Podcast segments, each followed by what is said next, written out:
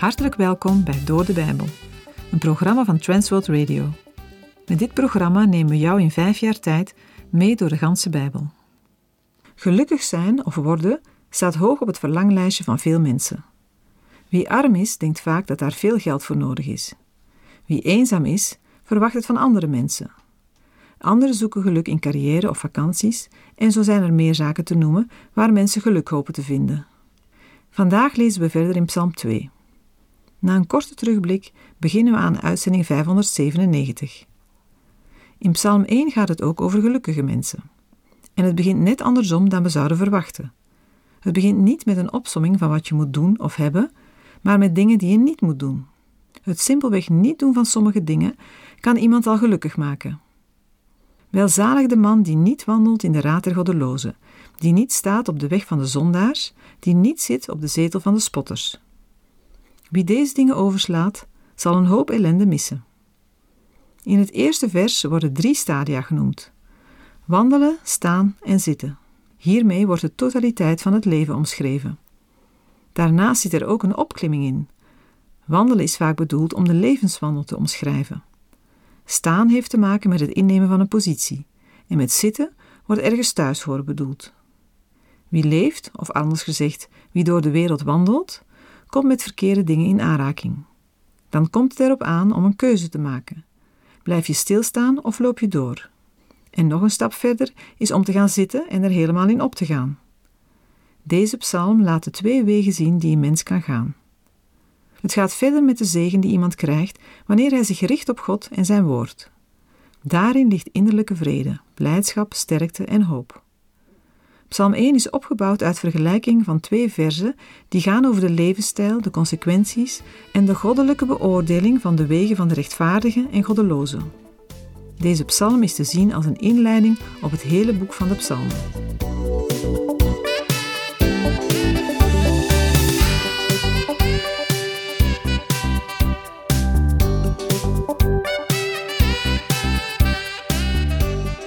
Psalm twee is het eerste voorbeeld van een koninklijke psalm. Koninklijke psalmen zijn composities die met de koning van het hele koninkrijk Israël of het latere Juda te maken hebben. Deze psalmen maken ons duidelijk hoe de koningen hun positie en hun taak zagen. Ook worden we deelgenoot van hun hoop. Deze psalmen werden in de loop van de tijd ook beschouwd als messiaanse psalmen. Wat de menselijke koningen van Israël en Juda niet konden bereiken, zou de Heere verwezenlijken door zijn Messias. Het woord Messias betekent gezalfde en wordt in het Oude Testament hoofdzakelijk gebruikt als aanduiding van de gezalfde koning. Als eerste koning wordt Saul gezalfd. Daarna gebeurt dat bij David en zijn zoon Salomo. De namen van deze twee, David en Salomo, zijn verbonden geraakt met latere messiaanse verwachtingen, zoals we die bij de profeten tegenkomen. We kunnen zeggen, in de tijd van het Oude Testament is een Messias een door zalving gewijd persoon, of een in de toekomst te verwachten heilbrengende middelaar. De zalving duidt op de Heilige Geest die kracht geeft om de bijzondere taak te kunnen uitvoeren. In het Nieuwe Testament wordt verkondigd dat Jezus de verwachte Messias is. De Messias wordt in het Nieuwe Testament met het Griekse woord Christus, dat is gezalfde, aangeduid. Net zoals bij Psalm één vinden we ook bij Psalm twee geen opschrift of een indicatie van een dichter. In het Nieuwe Testament wordt door Petrus David als auteur genoemd. Het is onbekend bij welke gelegenheid dit lied is ontstaan. Er is een duidelijke opbouw en patroon te ontdekken, waarin het begin en het slot van het lied op elkaar aansluiten. De psalm wordt gekenmerkt door parallelisme. Dat wil zeggen, dat wat in de eerste regel wordt gezegd, wordt herhaald en versterkt in de volgende regel. Psalm twee vers één. Waarom woeden de heidenvolken en bedenken de volken wat zonder inhoud is? De retorische vraag plaatst ons direct in het midden van de zaak. Waarom houden de volken en natieën zich bezig met wat vergeefs is? Door het parallelisme zal in het vervolg de vijandschap blijken. Het woeden, het onrustig zijn, wijst hier op het beramen van negatieve plannen. Net zoals in Psalm achtendertig vers dertien en Spreuken vierentwintig vers twee. Ze proberen God te slim af te zijn. Hetzelfde lezen we in Psalm vier vers drie, waar de Heere vraagt: aanzienlijken, hoe lang zult u mijn eer te schande maken? Hoe lang zult u het lege lief hebben? De leugen zoeken. De ongelovige mensen proberen de Heere te slim af te zijn. Tot op de dag van vandaag blijft dat doorgaan. Maar dat zal nooit lukken.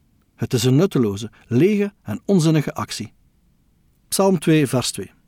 De koningen van de aarde stellen zich op en de vorsten spannen samen tegen de Heere en tegen zijn gezalfde. Met dit vers wordt veel verder gekeken dan een conflict met naburige staten, zoals Aram of Edom. Het wereldwijde perspectief heeft te maken met de goddelijke belofte die we in vers acht zullen lezen. Verzet tegen de koning in Jeruzalem is ook opstand tegen de Heere, en daarmee godsdienstig van aard. Het is de Heere die zijn gezalfde heeft aangesteld. De zalving symboliseert de goddelijke aanstelling en ook de toerusting voor deze taak. In latere tijd wordt gezalfde de aanduiding van de grote koning van de toekomst, de Messias. Maar tegen de Heere en zijn gezalfde kan een opstand nooit succes hebben. Dat het in deze psalm niet alleen gaat om een gebeurtenis uit de tijd van de dichter, blijkt ook uit Handelingen vier, waar de apostel Petrus deze psalm citeert. In Handelingen vier, versen zesentwintig tot en met negenentwintig staat: De koningen van de aarde stellen zich op, en de vorsten spannen samen tegen de Heere en tegen zijn gezalfde. Want, in waarheid, tegen uw heilig kind Jezus, die u gezalfd hebt, zijn Herodes en Pontius Pilatus samen met de heidenen en de volken van Israël bijeengekomen, om alles te doen wat uw hand en uw raadsbesluit van tevoren bepaald had dat er gebeuren zou. Nu dan, Heere, sla acht op hun bedreigingen en geef uw dienstknechten met alle vrijmoedigheid uw woord te spreken. Er wordt samengespannen tegen God de Vader en zijn Zoon Jezus Christus. Het is de eeuwen door al een complot, een sneeuwbaleffect, wat uiteindelijk uitmondt in een wereldwijde opstand tegen de Heere en zijn gezalfde. Iets van dit wereldwijde verzet tegen de Heere vinden we ook terug in de gelijkenis van de zaaier in Mattheüs dertien. De Heere Jezus zei dat hij zelf de zaaier is en dat hij zaad in de wereld zaait. Toen kwam een vijand en zaaide onkruid tussen het ingezaaide zaad. De knechten willen het onkruid dat de vijand heeft gezaaid en is opgekomen eruit trekken. Maar de Heere zegt: laat ze maar samen opgroeien tot de oogst. Dan zal ik tegen de maaiers zeggen dat zij eerst het onkruid bijeen moeten halen en verbranden. Daarna kunnen zij het graan in de schuur brengen. Ook vandaag wordt het zaad van het evangelie van Jezus Christus gezaaid. Maar er groeit ook onkruid. Het kwaad neemt toe. Er is een groeiende weerstand tegen de Heere en zijn gezalfde, Jezus Christus. Psalm twee, vers drie. Laten wij hun banden verscheuren en hun touwen van ons werpen. Met andere woorden, de machthebbers van deze wereld roepen: kom op, laten wij onze boeien verbreken en onszelf bevrijden uit deze slavernij van God. Machthebbers en volken willen zich bevrijden uit wat zij slavernij van God vinden. Zij zien de dienst aan de Heere als een zware last en blok aan hun been. Voor een gelovige klinken deze woorden met betrekking tot de Heere absurd in de oren. Als een mens de Heere persoonlijk kent, dan zijn Gods regels geen boeien, maar leefregels. Uit dankbaarheid en tot eer van de Heere zal een gelovige zijn woord naleven en volgen.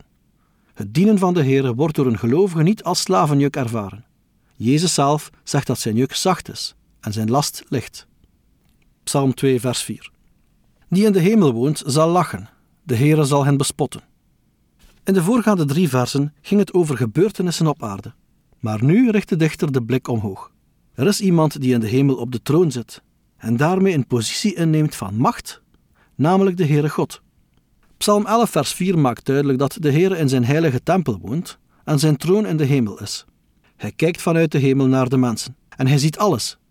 Hij ziet wat er gebeurt, hij lacht erom en bespot de opstandelingen met hun dwaze plannen. Want zij die ontzag voor de Heere hebben, zullen zich anders opstellen.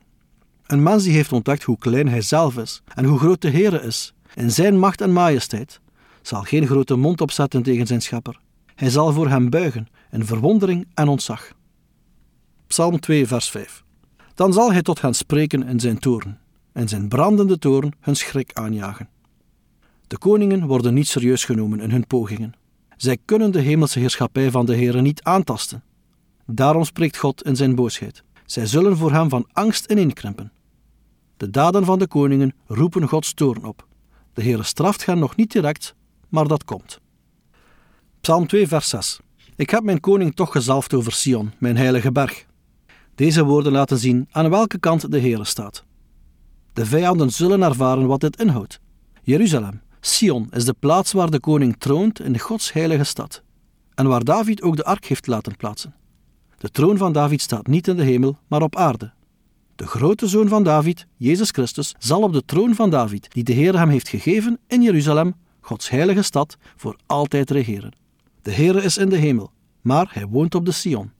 Hij voert zijn plan uit en niets kan hem doen stoppen. Zijn plannen falen niet. Psalm twee, vers zeven. Ik zal het besluit bekendmaken. De Heere heeft tegen mij gezegd, u bent mijn zoon. Ik heb u heden verwekt. Nu neemt de koning, de uitverkorene van de Heere, zelf weer het woord en hij herinnert aan de verordeningen die hij van de Heere heeft ontvangen. Deze goddelijke verklaring moet geklonken hebben bij de aanvang van zijn koningschap of toen het koningschap op de Sion werd gevestigd. Het is aannemelijk dat David bij zijn inauguratie in Jeruzalem, Sion, ook een dergelijke boodschap heeft ontvangen, rechtstreeks of door een profeet.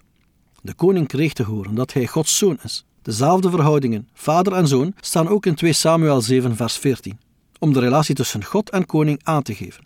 In dat geval gaat het om Salomo en andere nakomelingen van David. De koning is een regent die regeert in het gebied van zijn hemelse vader, bekleed met zijn gezag. De woorden, u bent mijn zoon, zijn een verklaring van adoptie. Hiermee ontvangt de koning een bijzondere status. In het Nieuwe Testament wordt dit vers geciteerd met het oog op Christus. In het Oude Testament blijft de afstand tussen de Here en de mens bewaard en is dit geen vergoddelijking van de koning, zoals bij diverse heidense volken. In het Oude Testament blijft de koning mens en kan hij aangesproken worden op zijn fouten en zonden, bijvoorbeeld Nathan ten opzichte van David. Ook het volk Israël kan Gods zoon of eerstgeboren zoon genoemd worden. Psalm twee vers zeven wordt ook aangehaald in Handelingen dertien. Daar spreekt Paulus over de opstanding van Jezus Christus uit de dood.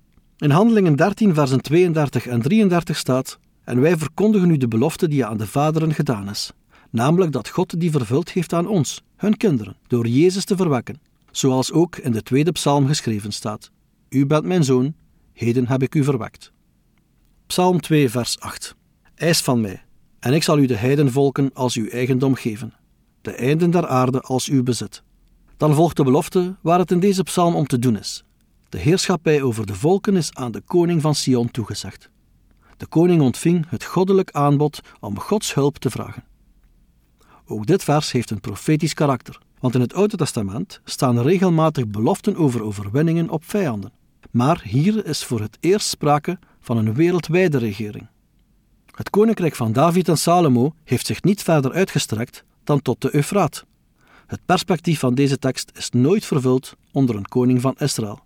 Daarom verwijst de belofte in deze psalm naar de grote koning van de toekomst. Het is een verwijzing naar de wereldheerschappij van de uitverkorene van de Heere, van Sions koning. Psalm twee vers negen. U zult hen verpletteren met een ijzeren scepter. U zult hen in stukken slaan als aardewerk. De opstandelingen, waarvan eerder in de psalm sprake was, zullen de hardhandige heerschappij van Sions koning ervaren. Maar uit de volgende versen zal blijken dat de bedoeling van deze uitspraak is dat dit geweld niet nodig is, maar dat de machthebbers zich zullen onderwerpen. Ook vandaag is dat de bedoeling van Gods woord, als het handelt over het eindoordeel, dat het mensen zal aanzetten tot bekering. En laten we nooit vergeten dat die dag wel zal komen. In Handelingen zeventien vers eenendertig verkondigt de apostel Paulus dat aan de mannen van Athene. Daar staat: God dan verkondigt met voorbijzien van de tijden van de onwetendheid, nu overal aan alle mensen, dat zij zich moeten bekeren. En wel omdat hij een dag vastgelegd heeft, waarop hij de wereld rechtvaardig zal oordelen door een man die hij daartoe aangesteld heeft. Daarvan heeft hij aan allen het bewijs geleverd door hem uit de doden te doen opstaan. Ook vandaag moeten wij deze boodschap ernstig nemen. Zonder de Heere Jezus Christus te kennen als persoonlijke heiland en verlosser, gaat een mens voor eeuwig verloren. Het maakt niet uit wie je bent of waar je vandaan komt. Psalm twee versen tien en elf. Nu dan, koningen, handel verstandig. Laat u onderwijzen, rechters van de aarde. Dien de Heere met vrezen, verheug u met huiver. De koning neemt zelf weer het woord en spreekt de opstandige koningen en heersers toe. Ze krijgen de waarschuwing te luisteren, nu het nog kan. Psalm twee vers twaalf. Kus de zoon, opdat gij niet toornig wordt en u onderweg omkomt, wanneer zijn toorn slechts even ontbrandt. Welzalig allen die tot hem de toevlucht nemen. De opstandige koningen en heersers worden opgeroepen de koning te kussen. Dat is een teken van onderwerping. Maar de gevraagde onderwerping geldt niet enkel voor leiders. Ooit zal de hele wereld moeten erkennen dat God de enige ware heerser is. Dat zal gebeuren bij Jezus' wederkomst. Iedereen heeft de keuze om hem aan te nemen of te verwerpen. De verwerping zal niet zonder gevolgen blijven. Jezus zal, zoals we gezien hebben, optreden met een ijzeren staf. Maar dit alles is goed nieuws voor degenen die bij hem schuilen. Dit zijn de gelovigen uit alle tijden. In Openbaring twee versen zesentwintig en zevenentwintig staat over hen: en wie overwint, en wie mijn werken tot het einde toe in acht neemt, hem zal ik macht geven over de heidenvolken. En hij zal hen hoeden met een ijzeren staf. Zij zullen als kruiken van een pottenbakker verbrijzeld worden, zoals ook ik die macht van mijn vader heb ontvangen. Hiermee zijn we aan het einde gekomen van de tweede psalm. Ik wil als slot nog graag even de boodschap samenvatten. De zegen die Abraham voor de volken zou verkrijgen, is geen hoofdthema in het eerste hoofdboek, maar wel in psalm twee. Naarmate we verder komen in het psalmboek, wordt het thema gaandeweg belangrijker, onder meer in de vorm van Gods macht over de hele aarde. De rol van wereldheerser is nooit daadwerkelijk door David of Salomo vervuld. Deze rol hoort bij de Heer, als de schepper van alle dingen. Wat God doet met Israël en Juda, weerspiegelt zijn doel voor de hele wereld, namelijk dat alle volken hem zullen erkennen. Psalm twee geeft aan dat de Heer de belangrijkste en de machtigste is, en niet de grote wereldmachten met hun strijd. De Heer dringt aan op onderwerping, maar is ook bereid geweld te gebruiken om volken neer te werpen. De Israëlieten die deze psalm zongen, waren nooit een supermacht. Een groot deel van hun geschiedenis waren ze een vazalstaat of een provincie onder buitenlandse overheersing en macht. De psalm belooft dat dit niet altijd zo zal blijven. Na het verdwijnen van het koningschap en de periode van de ballingschap bleef er uitzicht op een toekomstige koning zoals beloofd in Jesaja negen en elf. Psalm twee wordt in het Nieuwe Testament betrokken op Christus en zijn gemeente. In een postchristelijke wereld heeft de westerse cultuur de banden van het christelijk geloof afgeschud. Maar Psalm twee belooft dat het niet het laatste deel is van onze geschiedenis. Daarom nodigt de Heere Jezus ook jou uit om hem te volgen. Dus ook voor iedereen vandaag de dag geldt: kus de Zoon, opdat gij niet toornig wordt en u onderweg omkomt, wanneer zijn toorn slechts even ontbrandt. Welzalig allen die tot hem de toevlucht nemen.